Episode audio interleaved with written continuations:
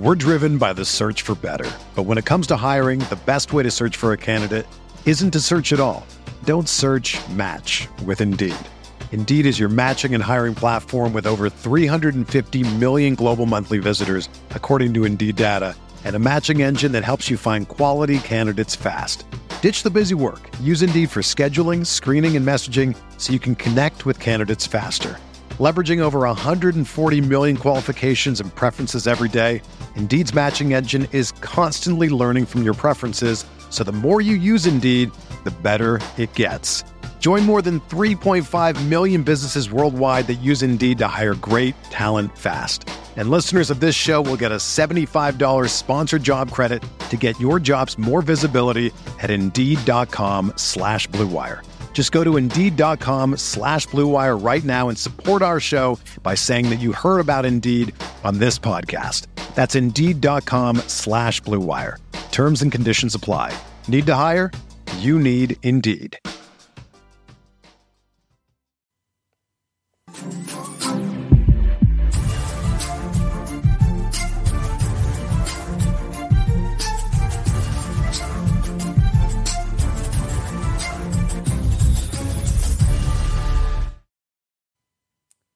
Welcome into the RotoWire NFL podcast. I'm your host, John McKechnie, joined as always by Mario Puig.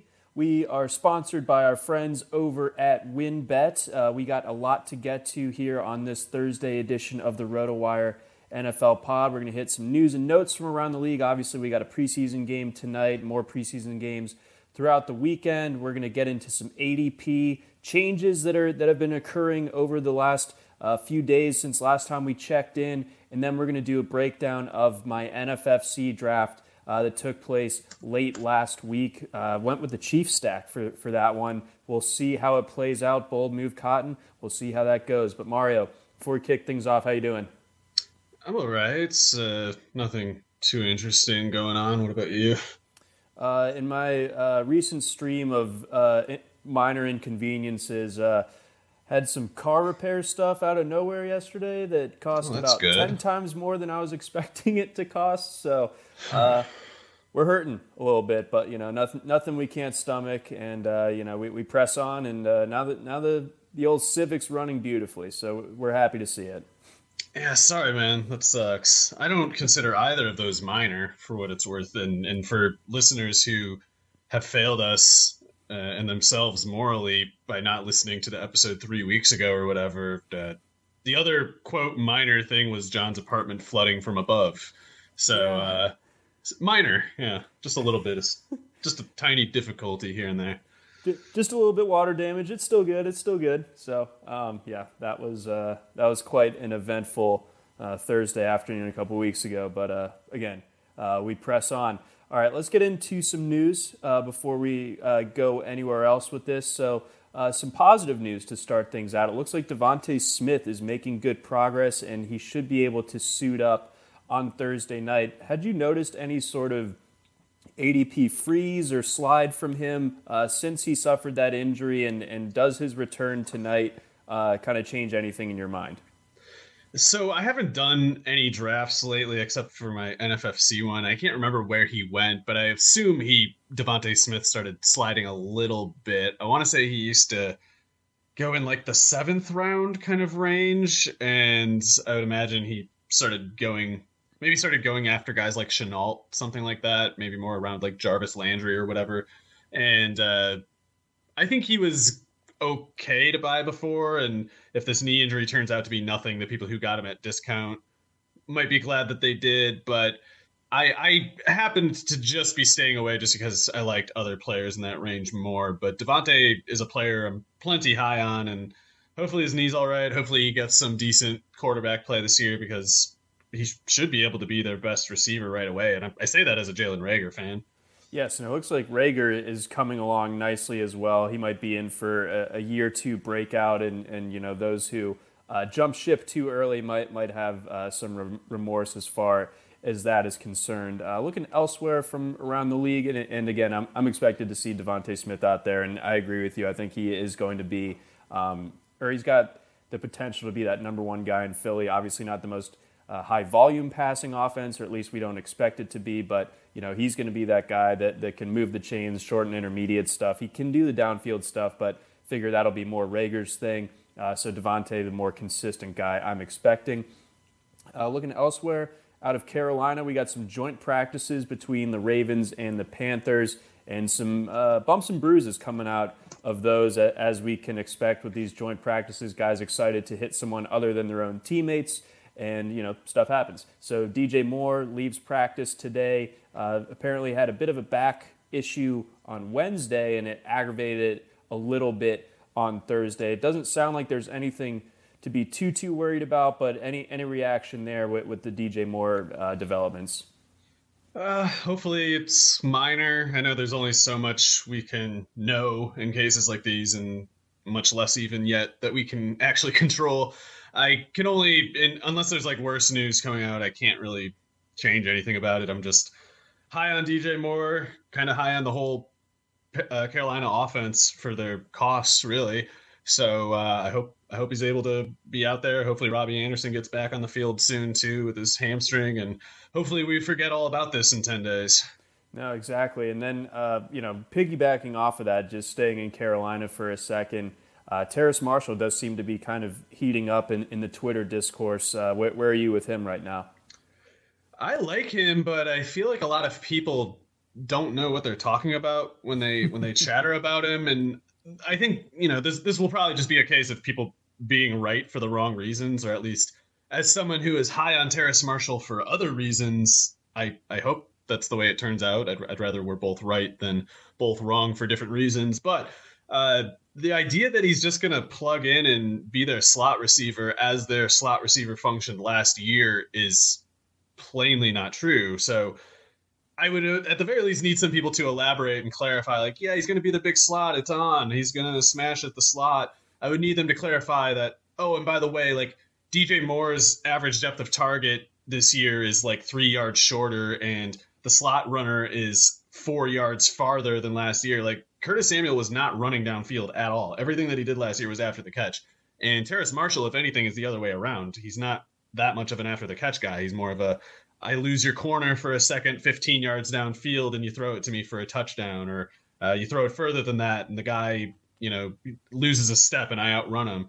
He's not really like a weave through traffic kind of player. So if they if people expect him to be in the Curtis Samuel role, they're wrong. And I haven't really seen anyone try to actually, you know, extrapolate the whole assumption there and just go like, okay, so yeah, Terrace Marshall's going to be in the slot, but the whole route combos are going to look differently. And here's it might go a little something like this, like something like that would actually sell it to me. But in the meantime, I need somebody to clarify that Terrace Marshall's competing for outside reps because if he's in the slot, he's maybe there's some number of downfield targets, but not the Curtis Samuel ones. So I don't know where he's actually winning targets in that case. And it, you know, if I remember correctly from his 2019 season at LSU, when he was obviously playing for Joe Brady, it was mostly Justin Jefferson in, in the slot, and Marshall was, yeah. was, the you know the flanker to the outside, opposite Ja'Marr Chase, of course. And still, anytime I think about that offense, it's like mind-boggling. But um, regardless, yeah, I, I wouldn't pencil Marshall as like this natural slot guy. So, so yeah, I think to to just kind of make that a sweeping assumption that he's going to get all of the work out of that particular area of the field. I mean, I, I, don't doubt that Joe Brady can use Marshall the best way that, that he can, but um, again, like you said, I think people might be jumping the gun a little bit and just kind of hoping that, or almost pretending like they just, just dis- made this discovery of uh, Terrace yeah. Marshall, you know, with three weeks to go before the season. And what's really silly about a lot of it, I should have just let off with this a lot of people are specifically sounding the alarm because of a preseason play that was like busted coverage, and then he sort of 75% ran down the sideline. It was almost like he was like, is, is, was there a flag or something? Is this a play? Is this live? Like he he looked slow, and he's not a slow runner, and he got caught, and he only got open because there's just like the defense slipped basically. So I like Terrace Marshall. I don't want to discourage anyone from liking Terrace Marshall. But if you some if you for some reason didn't care or didn't like him, you're disinterested before that preseason game, and only upon seeing that preseason game now you're a big fan. I think your process is going to take you to some really dark places. Yeah, and and uh, you're not going to have a good time. Uh, you're definitely pizzaing when, when you should be French frying, and uh, you know you're going to have no. You, they they should pe- they should be pizzaing right now, See, and they're they're French frying at the wrong time. Can't have that. You absolutely cannot make go that. flying off a dang cliff. a lot of history on that there mountain. Um, let's get on over. Uh, Zack Moss expected to make his preseason debut this week. Where are you with, with this Bills backfield and, and your expectations of him? I was a little bit more bullish on Moss earlier on in draft season. I've kind of cooled off. Usually I try to have most of my running backs, or at least, you know, my, my th- three of my running backs taken by the time that, that Moss is usually coming up in the queue. Um, so uh, where, where are you with him right, right now and any sort of expectations for, for tonight? Or this I'm in a I'm in a pretty tough spot with Moss because if you listen to my fantasies 2021 fantasy takes on him, you'd think I hate the guy or something because I'm not drafting him. Like I'm not gonna take him probably any sooner than I don't know the at least 12th round, probably later. And I feel like he usually goes in like the late ninth, the 10th round, something like that. I definitely believe he's better than Devin Singletary. There's not actually a question in my mind about that. But did anyone recently stop and look at what they actually combined for last year? Like the two of them combined, Singletary and Moss, is kind of what people drafting Moss right now are hoping for uh, on his own part. And I don't know if that's because they imagine the Bills running more this year or they imagine Singletary just getting scratched. Uh, neither of those seem likely to me. And I love Zack Moss, but I don't see in this offense how it's even vaguely possible for him to. Uh, I don't know. It's like in best ball at a certain price, I could imagine him being useful because there's probably some, you know, he had a couple games last year where he got to like 14 carries or something like that. I think he can do a lot more as a pass catcher than he showed last year. But I think him and Singletary are going to basically split. Um, I don't know what is this like it's like 900. Uh, they split like 1,400, 1,300 yards from scrimmage last year. You can't split that. That's no good. No, that, that's not really going to get you anywhere. And, you know, the occasional spike week, again, uh, useful for, for best ball, of course. But, you know, if you're trying to make your lineup decisions and redraft and you're just hoping upon hope for, for 60 yards in a given week, then, then you're definitely um, not in a particularly good spot. And then uh, one last news item to get to. Looked like Mark Andrews left practice today uh, with some severe cramping. Um, glad to see that it's nothing more than that, of course, but but again, uh, something uh, worth passing along before we move on to the next thing. So Mario, let's get into some ADP, um, some risers and fallers, some check-in here. Felt like there was a lot of reaction last week coming out of Jacksonville, specifically about uh, one Travis Etienne and his light usage in, the, in that first preseason game. So uh, when, it, when, it, comes to him, we're already there. Um, so when it comes to him and when it comes to James Robinson, who, according to RotoWire's handy dandy ADP report, is also slipping a bit in the ADP rankings. Again, check that out, rotowire.com slash football slash ADP, and you'll find that uh, ADPs for a bunch of different websites. Really good stuff there. But um, again, so where are you with this Jaguars backfield as it stands here on August 19th? It's, it's kind of another variation of what we are talking about with Terrace Marshall. Like if you're changing anything, anything about your projections over a preseason game that doesn't have to do with like injury or um, like playing with the you know deep backups, something like that uh, especially like you know in the in the so-called rehearsal game. I don't know if they make that the last of the three weeks or this week of the three. I don't really know. Um, it doesn't it doesn't make any sense to look to the preseason. Like you, what you should do is, to the best of your knowledge, like try to discern the depth charts, read the practice reports, see who's practicing where. Ignore the preseason. Uh, figure out who the players are on the basis of like their prospect profiles, their uh, past production, things like that. Project how much the team is going to log snap wise, what kind of plays they're going to call, and figure out how the, all the players on the team fit together. If you're looking at the preseason, you are just bringing noise into your process, and it doesn't matter. Travis Etienne is not a backup. Travis Etienne is not a receiver. Travis Etienne is not going to be uh, Dontre Wilson in the in the Jacksonville offense. And if someone wants to believe that he is any of those things on the basis of a preseason game, what can we even tell them? I don't think anything we can tell them will change their mind. They're just they just want to do this for some reason. um, yeah, it's maddening. I, I guess we're gonna get a lot. We're gonna get a couple cases like this of like their ADP slipping because of the preseason, and uh, I just don't know what to tell someone like that. Travis Etienne is of the last two years the second best prospect to me, just behind Jonathan Taylor. There's a really good chance he would have been the first one off the board last year if the Chiefs could have took Etienne instead of Edwards Helaire. If, if you believe that guy's playing behind Carlos Hyde, then you probably believe Gardner Minshew's starting week one too, and uh, don't worry about it.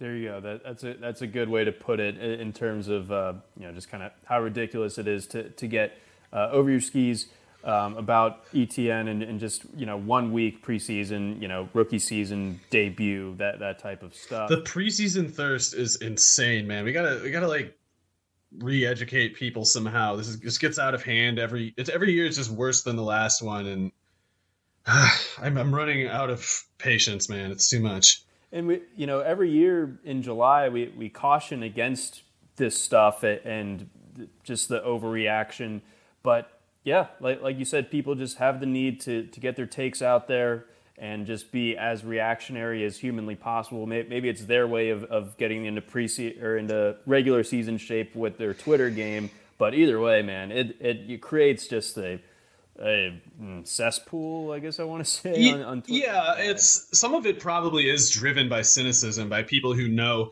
oh yeah, you, why not say something stupid on Twitter today? You're not measured by how right you are. You're measured by how much engagement you get. If you get more retweets than the other guy, you were right and he was wrong. That's what it in practice means. That's this economy in social media on the internet. And uh, you know, people overreact to training camp news, and I'm I'm including myself too people overreact to training camp news, and training camp news matters a lot more than preseason game events. So if you must freak out about something, try to keep it limited to practice. Look, don't look at a preseason game where you have no idea what the team objectives are. Teams go into the games looking to evaluate specific random parts, bit roles on their team, and they go and, and out of their way to set up the scenarios where they're trying to control and experiment in various things. They are not trying to make your player necessarily that you're curious about get the ball to prove or disprove anything. See, exactly. Thank you. So that that sums it up very nicely there. Uh, let's get on over to another young running back. This guy entering his second year uh, that's DeAndre Swift of the Lions has obviously been dealing with with some uh, turf burns here uh, throughout uh, the preseason, through training camp, all that. But over the last two weeks, looking at his ADP over on the NFFC, uh, his ADP is just around pick 30. He's gone as high as pick 16, but as low as pick 50 in the last two weeks. Oh my according, god! According to that data, so. Uh, it, Collusion, John. That's what that is. 50? Give me a break. 50 I, I, I don't understand how he could possibly fall that far but a uh, bunch again, of zero wide receiver or zero running back freaks and then people who are bad at running backs too all all the worst of those two groups jammed into one 12 team monstrosity and, and then oh my God. you know what one guy just has swift fall, fall to him in, in the yeah hope, like, oh. hopefully he has him as like his running back four or something because otherwise that's just unfair for real i hope he's on your bench man whatever you whoever you are Oh man, so I mean, what what's the real ADP with, with him? Like, do, do you think at around pick thirty is about right when it comes to Swift? Are, are you concerned about it? Are you not taking him early third anymore, or, or what's your stance? I don't care. I mean, he's it's not great to see him miss practice time, but as much as it's a reminder of of the durability limits that we already knew about with him that we already I thought factored into the ADP. It's also an indication that the Lions have no idea what they're going to do without him, and they're keeping him on the shelf to make sure that there's no chance that he's hurt in the regular season. Like they're do, handling him and Hockenson very carefully, and a lot of people are inclined to look at that and go like, "Oh my God, they're hurt. Uh, they're more hurt with each passing day." I don't have any new information, but I'm getting more concerned about it anyway. And I look at that and I, I see it as like the season's three weeks away. They haven't made a roster move. Um, either he's fine and they're, they're just trying to keep, be cautious with him, or uh, I don't know that you, you believe that they don't necessarily think he's going to play, and yet they're going into the the year with uh, Jamaal Williams and Jermar Jefferson as their top two running backs. I at the very least think that Gurley signing would have happened or something would have happened if Swift were were actually missing uh, time that they didn't expect him to, basically. Okay, that that definitely checks out. So uh, again, going around thirty is later than Dobbins, and I love I love Dobbins. As, I think Dobbins is a better running back than Swift, but Dobbins isn't catching eighty five passes this year. No, no, that that's not really in, in the cards as far as the, the Ravens offense goes. Whereas Jared Goff, you know, if, if you're on the field for a, hefty number of the snaps at running back, he's going to check down the ball to you a, a fair amount. So yeah, Swift definitely uh, for PPR purposes, uh, the, the better guy to target, uh, no question there. Um, I want to get into, well, before we get into uh, the, this next segment, talking some ADPs and, and some exposure uh, for best ball, we got a quick message from our sponsors. We're driven by the search for better. But when it comes to hiring, the best way to search for a candidate isn't to search at all. Don't search match with Indeed. Indeed is your matching and hiring platform with over 350 million global monthly visitors, according to Indeed data, and a matching engine that helps you find quality candidates fast. Ditch the busy work. Use Indeed for scheduling, screening, and messaging so you can connect with candidates faster. Leveraging over 140 million qualifications and preferences every day, Indeed's matching engine is constantly learning from your preferences, so the more you use Indeed, the better it gets. Join more than 3.5 million businesses worldwide that use Indeed to hire great talent fast. And listeners of this show will get a $75 sponsored job credit to get your jobs more visibility at Indeed.com slash BlueWire. Just go to Indeed.com slash BlueWire right now and support our show by saying that you heard about Indeed on this podcast. That's Indeed.com slash BlueWire. Terms and conditions apply. Need to hire? You need Indeed. Another day is here, and you're ready for it. What to wear? Check. Breakfast, lunch, and dinner? Check. Planning for what's next and how to save for it? That's where Bank of America can help. For your financial to-dos, Bank of America has experts ready to help get you closer to your goals. Get started at one of our local financial centers or 24-7 in our mobile banking app. Find a location near you at bankofamerica.com slash talk to us. What would you like the power to do? Mobile banking requires downloading the app and is only available for select devices. Message and data rates may apply. Bank of America and a member FDIC. And coming on back here on the RotoWire NFL podcast, uh, let's get into some guys that we have a little bit of FOMO for, some fear of missing out. Some guys, obviously, you and I have both done, you know, well into the double digits as far as best ball drafts during this draft season. Is there anyone that, that's going, say, in to, inside the top five rounds or so that you've just uh, kind of ended up with no shares of for, for any given reason that, that you're starting to be like, hmm, maybe I need to address that before the time that uh, September 9th comes around?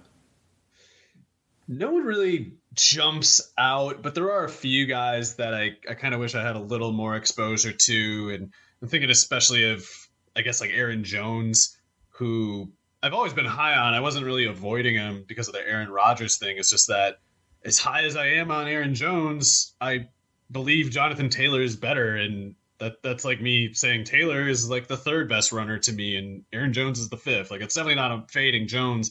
And given that I believe those things, I probably should have took Jones a few times where I took Taylor just for diversification reasons, injury diversification reasons. So with Rodgers there, of course, I I do feel a little bit better about Jones. Um, not that I I never had any real concern before, but I, I did think something like he might have only 10 touchdowns instead of 15. And now I'm like, oh, yeah, I guess he's to have 15 touchdowns now. Uh, so I, I, wish I had gotten some shares of him, you know, at like 10, 12, wherever he was going before. Right. And, and you know, I, I think I would say the same about a guy like Davante Adams. I, I did buy the dip a little bit earlier in this summer, kind of at the at the apex of, of the Rodgers drama when uh, you could have Davante Adams in like the late second, that yeah. kind of thing. That that was that was nice. And obviously, the second that, that Rodgers reported to camp, that those days were over as far as the discounted uh, Davante was concerned. But no, Jones Jones a good call there. Um, two guys that, that I was thinking about that I'm extremely light on thus far. Usually, I've just kind of gone a different direction, maybe been addressing a different position at, at, at this stage of the draft. But uh, both Tyler Lockett and Keenan Allen, both of them I'm, I'm light on. And I, I think Allen is the one that I want to investigate a little bit further in the sense that you know, obviously Austin Ekeler is going to get a lot of targets out of that backfield, um, and Mike Williams an exciting downfield guy, but he's not someone that's going to be drawing a ton of targets. And I'm really high on Justin Herbert as well, so I don't know why I've kind of just gone away from Keenan Allen to this point, but I, I might actually have zero shares of him right now. I just I, I always aim for maybe a little bit higher upside, but I mean that floor is so enticing, and maybe there's you know another level uh, to his to his like upper range of outcomes as well. Yeah, I haven't played a whole lot of PPR like NFFC, but there I would especially want Keenan Allen exposure. I don't have much or at all, if any, on underdog because of the half point PPR, but I even there wish I had some level of exposure. Uh, you know, he's he's he's not particularly close, in my opinion, to like the AJ Brown kind of drop off at receiver. He's he's usually going, if I remember right, around Allen Robinson, and I I kind of like Robinson more for half point PPR too, but it's not because I meant at any point to doubt Allen. And I know there are some people who, and maybe this shows up in the ADP a little bit, who are a little concerned with uh, not just Herbert, but also like Allen, his, his efficiency. If you look at a glance last year, was not very good. I think that he was clearly good last year, and that his numbers were kind of dragged down by just a few especially bad high volume games where he was getting like he, he was getting like 12 to 14 targets per game every week for like six weeks and a bunch of those games had like five catches for 40 yards in there and just a few games like that can really throw off his, his yards per target number for the season especially when you're accustomed to the returns that he used to get but basically all of it all that damage occurred in, in something like a six week span when when herbert was struggling and because allen was his main target uh, Allen among those receivers took the biggest efficiency drag because he was getting the highest volume of these Herbert pass attempts that were falling flat. Uh, I don't think there was much that Allen could have done about it, and I don't think it's a reflection of who he was or where where he's going this year. So, uh, kind of like you, I'm high on Herbert, and if I'm high on Herbert, then I have to be high on Keenan Allen, or I have to be extremely high on Mike Williams and Tyron Johnson, and I'm high on Tyron Johnson as like a couple final rounds of picks in a draft. But Mike Williams is, I don't know, he's, he's a pretty good player, but he's limited. He's in my opinion, and Keenan Allen, in my opinion, is still really good. So I, I didn't take him over Allen Robinson a couple times, and maybe maybe it was someone else that I took over Keenan Allen. But there are not many receivers in the league who have better chance at uh, not just triple digit, like 115 catches or something. He's got to be in the top five. No, ab- absolutely. So um, uh, that's that's something where I'm going to kind of shift, not overdo it um, as far because you don't want to chase your, your, FOMO and just kind of like throw your process for the first six months or whatever of draft season out the window completely. But uh, covering your bases and, and, you know rounding out your your best ball portfolio never a bad idea. And, and when it again is that number one target for a budding star like Justin Herbert you know that that might be something to look into. Um, going back up the board a little bit, we'll get to Tyler Lockett here in a second. I have no DeAndre Hopkins, I don't think, and I I also that's another one where I just don't really understand why I never feel like I'm consciously fading him, but I look at, at my exposure on, on Underdog or, or some other sites, and I am DeAndre light. So um, where are you with, with, with him? Is are you in the same boat where you don't have a ton of Hopkins shares? Who are you taking? uh, when he's usually up on, on the board, that sort of thing? I don't have any shares that I'm aware of. There were a couple times where I was hoping to get him in the late second when he was falling a bit, but on underdog, you generally had to take him at like 11, 12, 13, something like that. And I'm definitely not taking him over Calvin Ridley. I just, I, I, that was the problem. I would, I would have to take DeAndre Hopkins over Calvin Ridley. And I don't know. If I had to do that scenario 100 times, I'd get ideally something like 45 or 40 Hopkins in there. But if I only have three or four chances, they're all going to be Ridley. So that's not me trying to fade Hopkins, really. It's just I thought Calvin Ridley was the one who's more likely to be underpriced between the two. And like Keenan Allen, DeAndre Hopkins loses a little bit the less points you give per reception because there's not much reason to expect a big touchdown total there. There's not much reason to expect big yardage either the catches will be there, and that's something. Like, I, even though I haven't been picking him, I wouldn't call him like a bad pick in the second round. Uh, anytime someone took Hopkins, I figured, yeah, that that's fine. That doesn't hurt them. I generally think, though, I'm unlikely to get any shares unless it's NFFC type thing because uh, in redraft and in PPR, that's where a guy like Hopkins is really useful. Even if he doesn't match, you know, even if like AJ Brown has a bigger year than Hopkins or something, the person who picked Hopkins in the second early second round is not going to fail for that reason. They're not going to be the diff the difference between success and failure is not going to be the distance between Hopkins and Brown in that scenario. Hopkins, as long as he's getting a point per reception, will give you a lot of stability. I do worry that he finishes the year with something like I don't know, like 1250 yards on 115 catches for and six touchdowns, which would be fine for everybody who took him, but not especially useful for the price outside of PPR. Yeah, that's that's not necessarily helping you over the finish line and, and like bumping you over. You would need to kind of um, you know have some serious uh, explosion from from like the other guys that you drafted, but you're you're just kind of getting a, a par uh, essentially from from Hopkins where you took him, and then uh, you know piggybacking off that, say Ridley's off the board and you're looking for a receiver. Where are you between Hopkins and a guy like Justin Jefferson? I would go Hopkins there for sure. It's tough for me when you get to Metcalf, though. It's like I know Hopkins has the much more stable target volume, but especially in, in like underdog in best ball generally, I guess I should say, and then uh, half point PPR rather than full. It's it's pretty tough, but I think the responsible answer even then is probably Hopkins. Yeah. Okay, that definitely makes sense. Uh, let's move on over to Tyler Lockett. Um, so you know we, we were just speaking about DK Metcalf, and I feel like Lockett has earned this moniker of being Mr. Consistent. But last year, like so much of his points were distributed in three games, one of which came in week 17, so it might not have even been useful. Everyone remembers the, the week seven Sunday night game against the Cardinals um, in Arizona where we had three, where he had three touchdowns, and then of course that that just total Madden game between the Seahawks and the um, and the Cowboys in week three where he went off for three touchdowns again. Outside of that, pretty meager stuff from from him.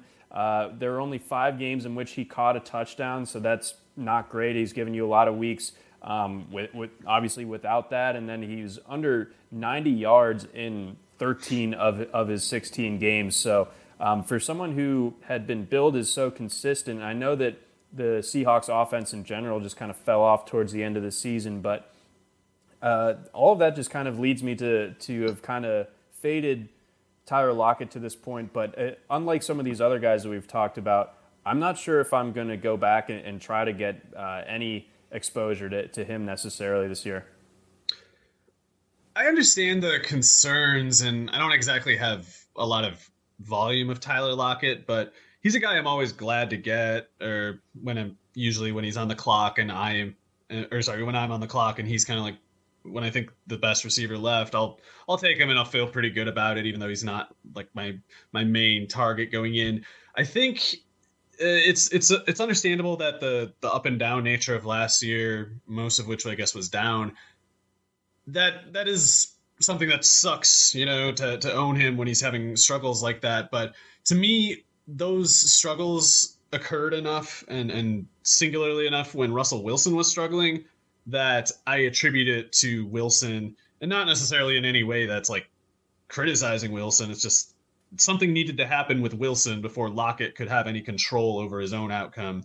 And the wrong outcome was happening for Russell Wilson's part. So I basically think if Russell Wilson is on track, Tyler Lockett will be on track. I don't think Tyler Lockett could have saved. I don't think there was much he could have done with with the kind of trajectory they were going on last year with defenses figuring out they're sitting out, uh, sitting on their route tendencies, figuring out how long Russell Wilson takes on each drop to get rid of the ball. They start noticing stuff like that. They start noticing it's not that many different receivers that he throws to. It's not many different parts of the field that he throws to. He tends to throw to these places. He tends to get there on three or five step drops to these places. If he's going seven drops or seven steps, he's going over here. And they start sitting on all those spots. And I don't think in that case any receiver can do much about it. Like I think DeAndre Hopkins had his own version of this situation last year where second half he was struggling to get open because he was always on the left side, always running six yard curls, and defenses thought, hey, why don't we just sit here until they do something different. And Cliff Kingsbury was like, I can't think of literally anything else to do. And so Hopkins just sat there being blanketed, still making a bunch of catches because he's insane at boxing people out and high pointing the ball in the air,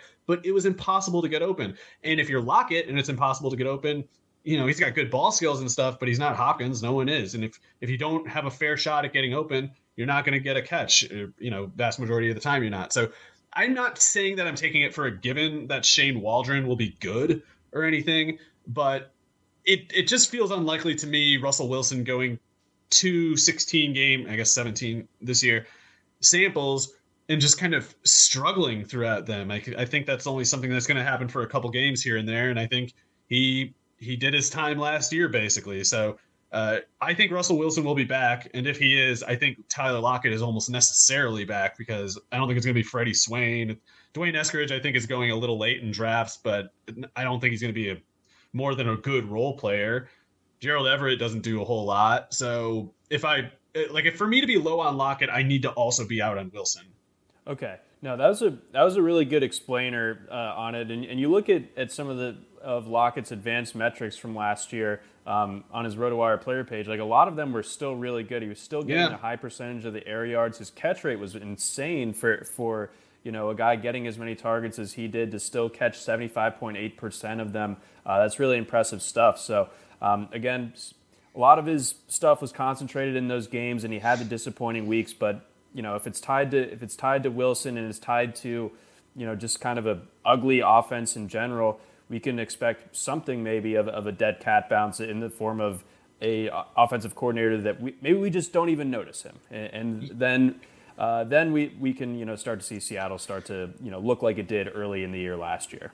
Yeah, at the very least, I can't remember the last time people were lower on a 100 catch receiver than they are Tyler Lockett right now. And I know like 25 of those were against the Cardinals, but the peripheral numbers are good. And in each case where he fell flat, the pie was very small. So if the depends on what the pie does, and I guess I'm open to the idea that Lockett fails because Wilson does, but I've yet to see anybody really specifically predict that Wilson is is busted or anything, and I, I think it's got to take that or it's got to take an injury to Lockett for Lockett to fail. Like he's in NFFC is going later than Diontae Johnson. I mean, yeah, yeah, okay. He, he caught 100 passes last year. What, what is the volume concern? Isn't even right. It's like he's he's got the volume that he never used to, and we can I think expect the efficiency to to go up uh, not that he was inefficient last year, but it's like he used to be like a 10 yards a target kind of guy instead of eight like last year. I think he can catch 70% of his targets at like 8.8 or even nine this year.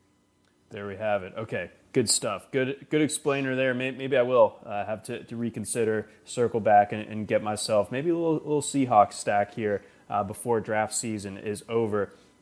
Before we get to our next segment, we got uh, a couple messages here. First one uh, from our friends over at There's one thing we appreciate here at RotoWire, it's making good decisions. And even more, making the right decision. Listen up, folks. I have an incredible offer for you with RotoWire's newest partner, WynnBET, the premier digital casino and sportsbook app. WynnBET is now the exclusive sponsor for RotoWire's fantasy podcast. WynnBET brings you all the latest action with a user-friendly interface, moneyline bets, boosted parlays, over unders, round robins, live betting, and so much more at your fingertips. And if you want a break from sports betting, head to WynnBET's digital casino and take a spin on roulette, double down in blackjack, slam the slots, or try your hand at Baccarat. WynnBET is currently available in six states that's Colorado, Indiana, Michigan, New Jersey, Tennessee, and Virginia while rapidly expanding. At WynnBET, the possibilities are limitless. WynnBET is currently offering all RotoWire listeners a risk-free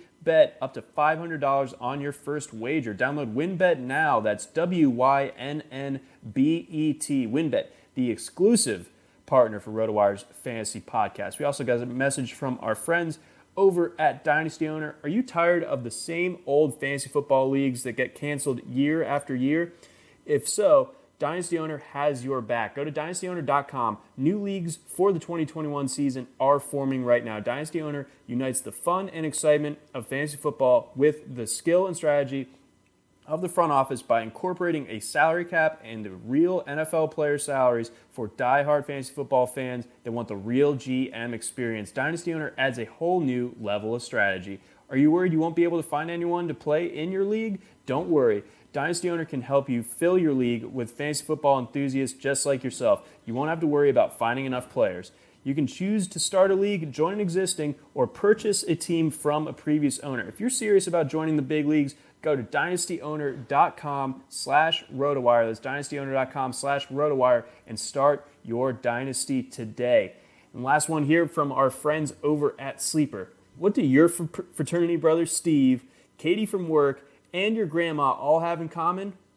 They're all waiting for that invite to your fantasy football league. There is no better way to hang out, no easier way to, sm- to smack talk, and no more customizable platform to host your fantasy leagues uh, this year than Sleeper. Whether you have a redraft league or a dynasty league that has been around for 10 years, Sleeper has everything you need in one app. Incredible commissioner tools and customizations, built in messaging, support for snake draft, auction draft, and best ball leagues, blazing fast news, stats, and scores all in one beautifully designed mobile app and website that makes every other app feel like horse and buggy. Sleeper is the fastest growing fantasy sports platform for a reason, and all the cool commissioners are switching to Sleeper and not looking back. Don't just take my word for it. Download Sleeper on iOS or Android and see for yourself. You have nothing to lose. It's free. All right, Mario, let's get back in uh, talking about our uh, respective uh, best ball and just regular draft portfolios so far. Who is someone that you have a lot of exposure to that you're maybe feeling a little bit queasy about at this stage? Um, no one really. I mean, I guess uh, Parris Campbell, someone who I haven't been drafting since Carson Wentz broke his foot. That was someone who I would get in, I don't know, I guess like the 14th, 15th kind of round and definitely got a lot of picks. Like he he might even now be my most owned receiver. Uh, I guess it's either him or DJ Chark, but I don't truly regret it. I mean, to me, Parris Campbell was going about four or five rounds too late before the Carson Wentz injury, and even now, it's not so much that I'm avoiding him as much as I'm kind of trying to remember like I've got enough exposure. I don't need to keep taking him. I can take get the I can go some other way. Collar on. Yeah, so it's uh it's like I would have liked his situation a bit more if Wentz had never gotten hurt, or if uh, I had known Wentz was going to get hurt, I would have at least waited until now to start buying so I could get him even later than he was before. But I don't know. I'm not too concerned about it. I, I think you know what 13th, 14th, 15th round doesn't need to be that great anyway. And I, I still think there's a chance he's just really good, even even if it's Eason or somebody else. I thought Wentz sucked the whole time. I didn't really care. Um, right. I guess I guess uh, maybe I don't know. I'm still not concerned, but like Leonard Fournette is another guy I could have maybe gotten a little later because people are hyping Gio Bernard right now, and I really want to fade that. But what, I, yeah, what's what's going on there? Uh, people just look at like generic the statements mustache? from. Yeah, I guess the mustache bump is real. Like Gio Bernard will catch a uh, check down pass. I'll give him that. I don't know what people expect him to do otherwise. I guess you could imagine that the check down pass is such a crucial part of the modern NFL offense that you would make your starting running back on that basis. Uh, I happen to think that they more so signed Gio Bernard to just be the hurry up back, which is a situation they will see only at ends of halves, basically. Maybe maybe if they're like sluggish in a game, they'll go like no no huddle max tempo for a drive just to try to get themselves going. I can see him playing then, but I can see him doing nothing in any scenario other than catching check down passes. And when he catches them, he won't go very far with them because he never has. He was vaguely elusive earlier in his career and as a North Carolina back, but for five years or so now, there have not been many running backs less explosive than Gio Bernard. And a lot of people don't remember it that way because they picked him up in PPR leagues last year and because they can't distinguish PPR points from any other sort of basis of physical reality they ended the thought there. They were just like, "Oh, Gio's good. He got me 18.5 PPR points. That means he's better than whatever running back had less than that this week." it's like, no, that's just PPR scoring. That's just a guy catching useless passes and an uncompetitive offense. With the Buccaneers, I can imagine, yes, that he's he's definitely a more reliable pass catcher than than Ronald Jones and he, and certainly uh, to a lesser extent Leonard Fournette. But he's so much worse as a runner and does so much less with the catches that he does make that he is not going to help them. He's not going to be a net benefit. So I am willing to accept the possibility that Gio Bernard plays a lot this year, but that offense will suffer for its backfield returns if so, because Gio Bernard sucks. I don't understand why we're talking about this, but a lot of people are thinking like he's their number one running back right now. So now that that's out there, I'm thinking I could have gotten Fournette in like the 13th round rather than like the late 11th, like I was. Yeah, we, we were talking about Fournette a couple weeks ago. I remember. Um, I think as far as guys who were going a little bit too late, and you know, not to paint either of us as as Leonard Fournette stands, but at a certain stage of the draft, you look at who else is around him, and it's like, well, you know, he is the you know the probably the best running back on on the Tampa Bay roster, and that's a roster that's going in an offense specifically that is going to score a lot of points, a lot of touchdowns. So you know, just get a little bit along for the ride when it when it comes to that. So yeah, uh, Bernard, uh, I'm maybe we're just bored at, at, this stage of the of the preseason. I, I, don't I don't really know where, where this hype train could really. Honestly, a lot of it a lot of it is propelled by like the anti running back people. A lot of the anti running back people love Gio Bernard basically because the same way that a capitalist loves a scab.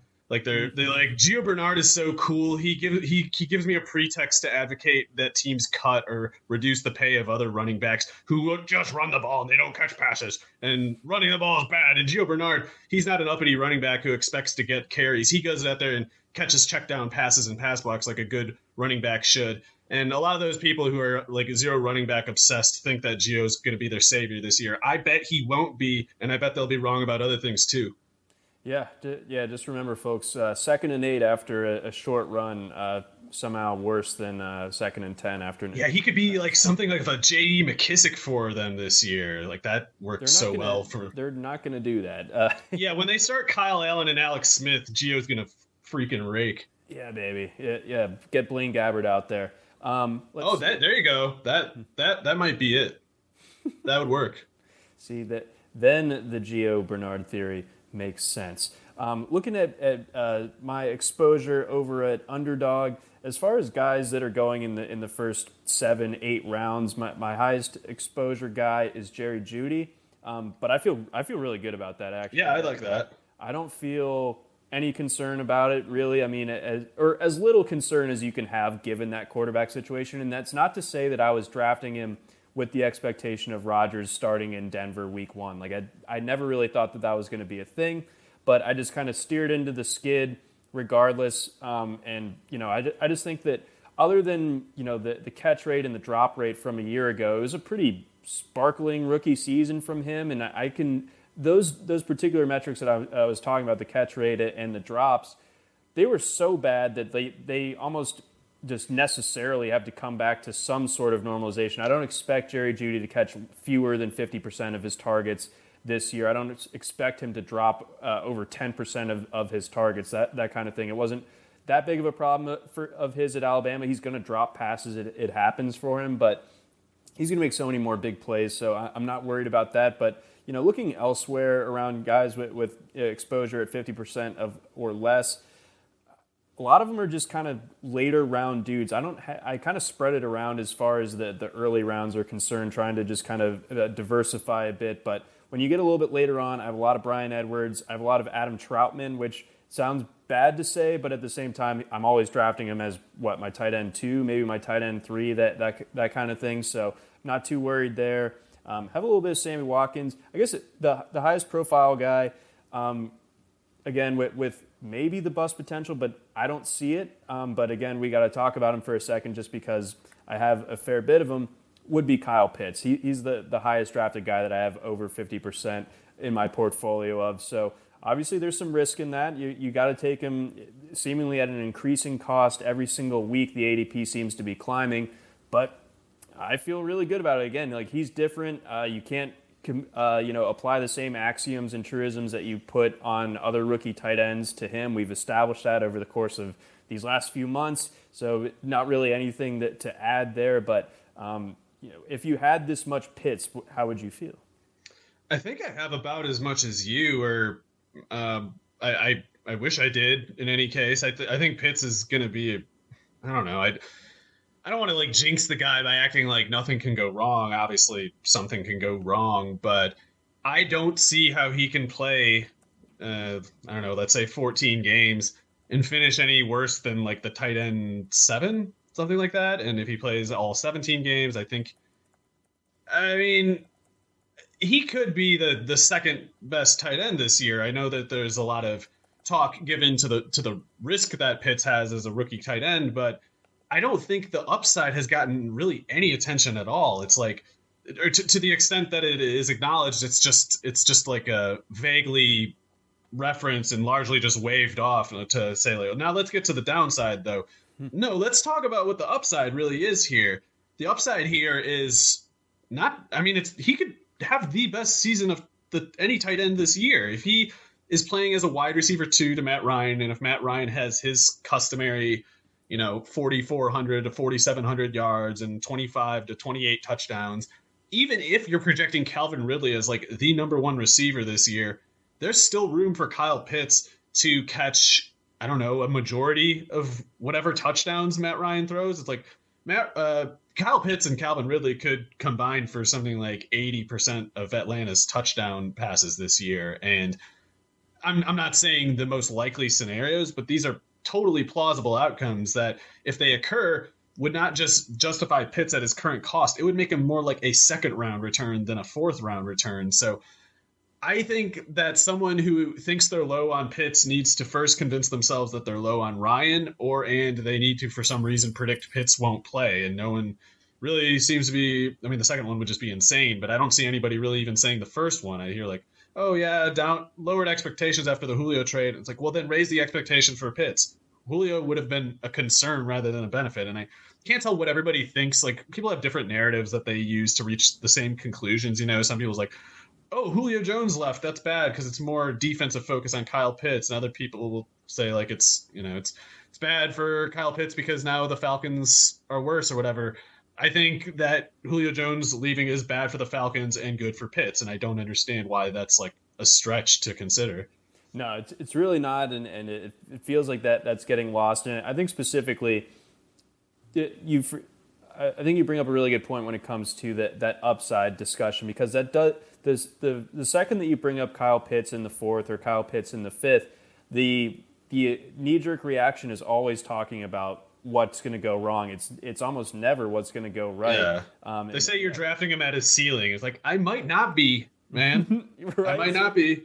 Yeah, and and uh, you know we'll see where, where that goes. But but no, honestly, we have to acknowledge that yeah, he could return upwards of second round value potentially if if everything were to go right. And even if things go pretty close to right, you know, if the 75th percentile outcome, he, he could still easily return uh, that fourth round value. Let's get on over now uh, to uh, my beat John McKechnie, that's me, uh, NFFC draft from a week ago. I drew the eighth spot. Um, that was my preferred choice in, in the uh, KDS Kentucky Derby um, style, you know, draft draft slot selection. Um, of course, NFFC also full point PPR, and there's a third round reversal, which interestingly opened up a path to me that, that we hadn't otherwise kind of explored yet uh, this offseason. And, you know, we talk about stacking all the time, and, and it's usually in the context of best ball. Um, but this is a redraft league. I got to set my lineups. I got to make uh, waiver wire pickups, that, that sort of thing. But we, and again, we, we talk about stacks. But generally, the one that's kind of out of reach for everyone, especially in drafts where there's no third round reversal, is getting the top three Chiefs and or you know three of the of the top four Chiefs, whether it's Kelce or Tyreek Hill, and then CEH and then Mahomes. Uh, so in this one, uh, Tyreek Hill ended up falling to me at pick number eight. Um, he was the third receiver to, to, go off the board. I also had a choice between Barkley, Kelce, um, Ekeler and Chubb were the other guys to, to round out the, the first round. So all of those guys were in play for me as well. I didn't go into this necessarily thinking I was going to get Tyreek Hill, but I just went for it given who else was there on the board. And then uh, coming around back, uh, Calvin Ridley went the pick before me. So I was like, all right, I'll, I'll steer into this here. I'll go for CEH. And then with the third round reversal, um, see, uh, the, the guy that was drafting ahead of me kind of helped make up my mind for me. I kind of like panic DM'd you actually when I was about to go on the clock. I was like, is it crazy to go with this? But I ended up going with Patrick Mahomes because CeeDee Lamb went uh, the pick right before. So yeah, I ended up Tyreek, CEH, and Mahomes to start. I'm, I think the more I think about it, the more excited I am.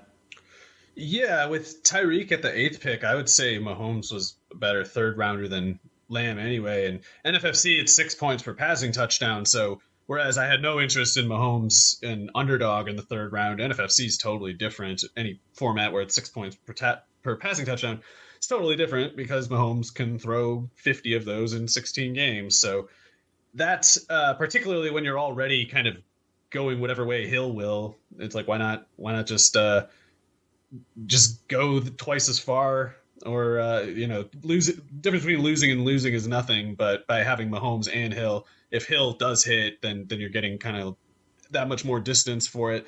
Um, I think. Uh, I mean, I, I, don't remember which running backs were on the board in the second round, but I like Clyde Edwards-Helaire enough as a second round pick as a general rule that uh, you know, especially when you bundle you when you phrase it as like the bundle of three starting out: Hill, Edwards-Helaire, Mahomes. I think with uh, the three of them in a bundle, a lot of like the conditional concerns that you might have, or, or you know, reservations about Hill and uh, about Edwards-Helaire in the second, Mahomes in the third, they kind of go away when you can also have those those other points accounted for. Absolutely. So but I'm pumped about it. I think that, that that's going to turn out well. I mean, uh, the other running back, I wasn't going to take Najee Harris. Um, that that sort of like what we were talking about uh, with your draft last week, and it, we're like half joking, but like that would have really ran, ran, counter to my brand to, to take Najee Harris in, in, the second round. Uh, kind of the same deal with Mixon, and then uh, Swift w- ended up going late in the second, but um, I wasn't comfortable with, with him, and certainly not um, above CEH. So that's how it went. Um, I did kind of have to scramble for running back briefly, or really kind of the rest of the way. Um, I ended up being okay with, with how it ended up. My running backs, I, I got Josh Jacobs in the fourth round. I got Leonard Fournette in the eighth. Um, I got then a, a long stretch where no running backs seemed to make value to me or make it back to me one way or the other. So it was kind of tough out there for your guy. Um, got Tevin Coleman. Um, got in the 16th. I got Javian Hawkins in the 17th, and uh, my guy Jake Funk in the in the 20th. So um, I will definitely be active, actively getting that first. Whoever's the really trendy running back on waivers the first week, I'm, I'm gonna have to to splash the pot for that. But I don't know if if it's fragile, but if if the uh, if the top three running backs there end up working out, then it should be okay because the rest of the team I feel like is pretty solid.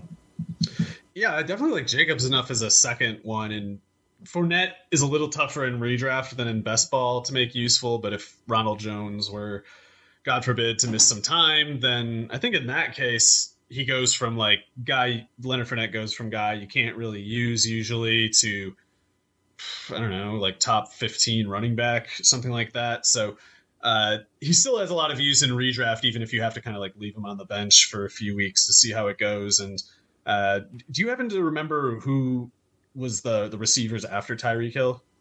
Uh, for for me, it was uh, I went Odell Beckham in the sixth. Uh, uh so uh, the way it went, it was Hill, Edwards, CEH, uh, or so Hill, CEH, Mahomes, and then Jacobs. Then I went with Mark Andrews, and then I went OBJ, Deebo Samuel, Darnell Mooney um, in rounds six, seven, and nine. Um, and then I got a second tight end in Robert Tonyan. Then uh, in the 11th, I got Michael Thomas. I, I want to get to that in a second. Oh, and I also got uh, Jalen Reagor. So um, I really like that that receive that group of receivers. Um, I think there's a good blend of floor and upside between all of them. Everyone loves their Darnell Mooney shares at, at this point, so I was happy to get in on that. Um, and also, again, when it comes to Michael Thomas, like we we weren't particularly high on him, you know, with, before like pre-injury and I just had no idea where what to make of him now. But I mean, in the 11th, when I already had my receiver spots filled, that felt like a worthwhile gamble. Yeah, I was going to say I didn't expect myself to be interested in taking Thomas, but when you said 11th round, it was like, oh, I guess I would do that. I mean, I'm probably blowing my 11th round pick anyway. What's the difference? Um, mm-hmm. But uh, yeah, Thomas stepping up by October would be huge for that team because then you would have kind of uh, basically like two number one receivers in addition to Mahomes and Edward Helaire and, and, Andrews, of course, who I'm, I'm also high on. I think he's a little less valuable in NFF or full point PPR, but it's like he still is a good candidate to finish as the tight end four or five, even if even if in that event it's not by as much of a distance as it might be in um, you know standard scoring or half point PPR. Yeah, I mean, at the at the end of the day, you know, touchdowns make such a large percentage of his catches in general. yeah, where, you know, it, it, makes up for like the the nibbling, uh, you know, five yard receptions up and down the field, um, that sort of thing. Um, and then this was my first Odell Beckham share actually of this season, and I'm feeling better and better about it um, as we go on. I actually kind of ended up constructing like a mini Brown stack uh, throughout the later portions of the draft. So I got OBJ um, in the sixth. Uh, took Baker Mayfield as my as my second quarterback in the 13th, and was able to get Donovan Peoples Jones in the 19th. I was surprised by that. Yeah, I I have some reservations about Baker Mayfield and the s- structure of the Browns' offense, but I'm really high on Odell Beckham for his own part. I I still believe he's something like I don't know. I guess not top five anymore, but maybe one of the five best receivers still. Uh, definitely one of the best eight. Uh, the ACL is a bit of a concern, but he's such a freak athlete that if he's out there, he's he's going to work better with Mayfield than he did last. I thought Beckham looked insanely good, even when he was having bad box scores last year. I, I remember looking at him being like, "Oh yeah, that's him. He's back." And then the dang ACL. Uh, so hopefully he can just look like he did last year. And if he does, I have no qualms about him. I just I just think he's so talented. Yeah, I, I do too. Um, so so again, it, it's coming off the ACL, a bit of a risk, and you know he's been injured uh, elsewhere plenty uh, before, so you, you have to bake that in. But um, if I can get ten really good games out, of Beckham, then then that's great. And if he gets hurt, the insurance policy being Donovan Peoples Jones a little bit later on. Yeah. That could I mean, he's out. he's interesting too, and it's yeah. it's hard to tell how they're splitting up their backup reps. But every time I've read about Peoples Jones, it sounds like he's doing well. And I think uh, you know th- there's a really good chance that both Peoples Jones and Nico Collins are, are really good NFL receivers, and it'll just have turned out like, oh, we underrated them because their st- stupid team and stupid quarterback made them look bad. But whoops, we should have should have took the huge fast guys earlier. Once again, Michigan gets to be the butt of some jokes, so I, I love to end it.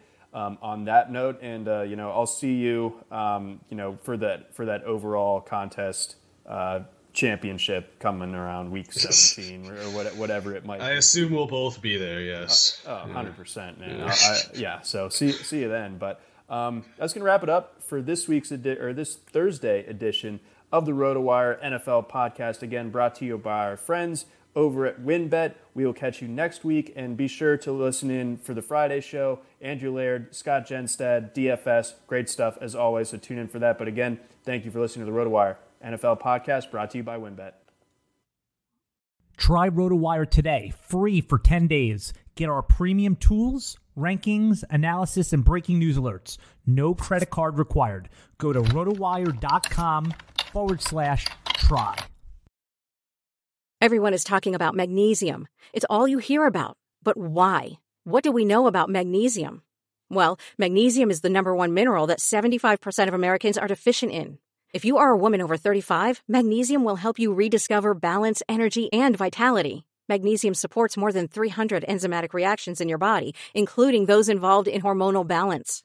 From functional medicine doctors to mental well being and female hormone experts, we all know that magnesium is the one mineral to improve all aspects of well being and health. But which one? Magnesium Breakthrough from Bioptimizers, the trusted choice recommended by leading experts with seven best absorbed forms of magnesium to ensure your body receives the support it needs for overall well-being. Go to bioptimizers.com slash balance today and use code BALANCE10 for 10% off. Support your journey to wellness at B-I-O-P-T-I-M-I-Z-E-R-S dot com forward slash balance. Magnesium Breakthrough from Bioptimizers, your foundation to optimal health and vitality.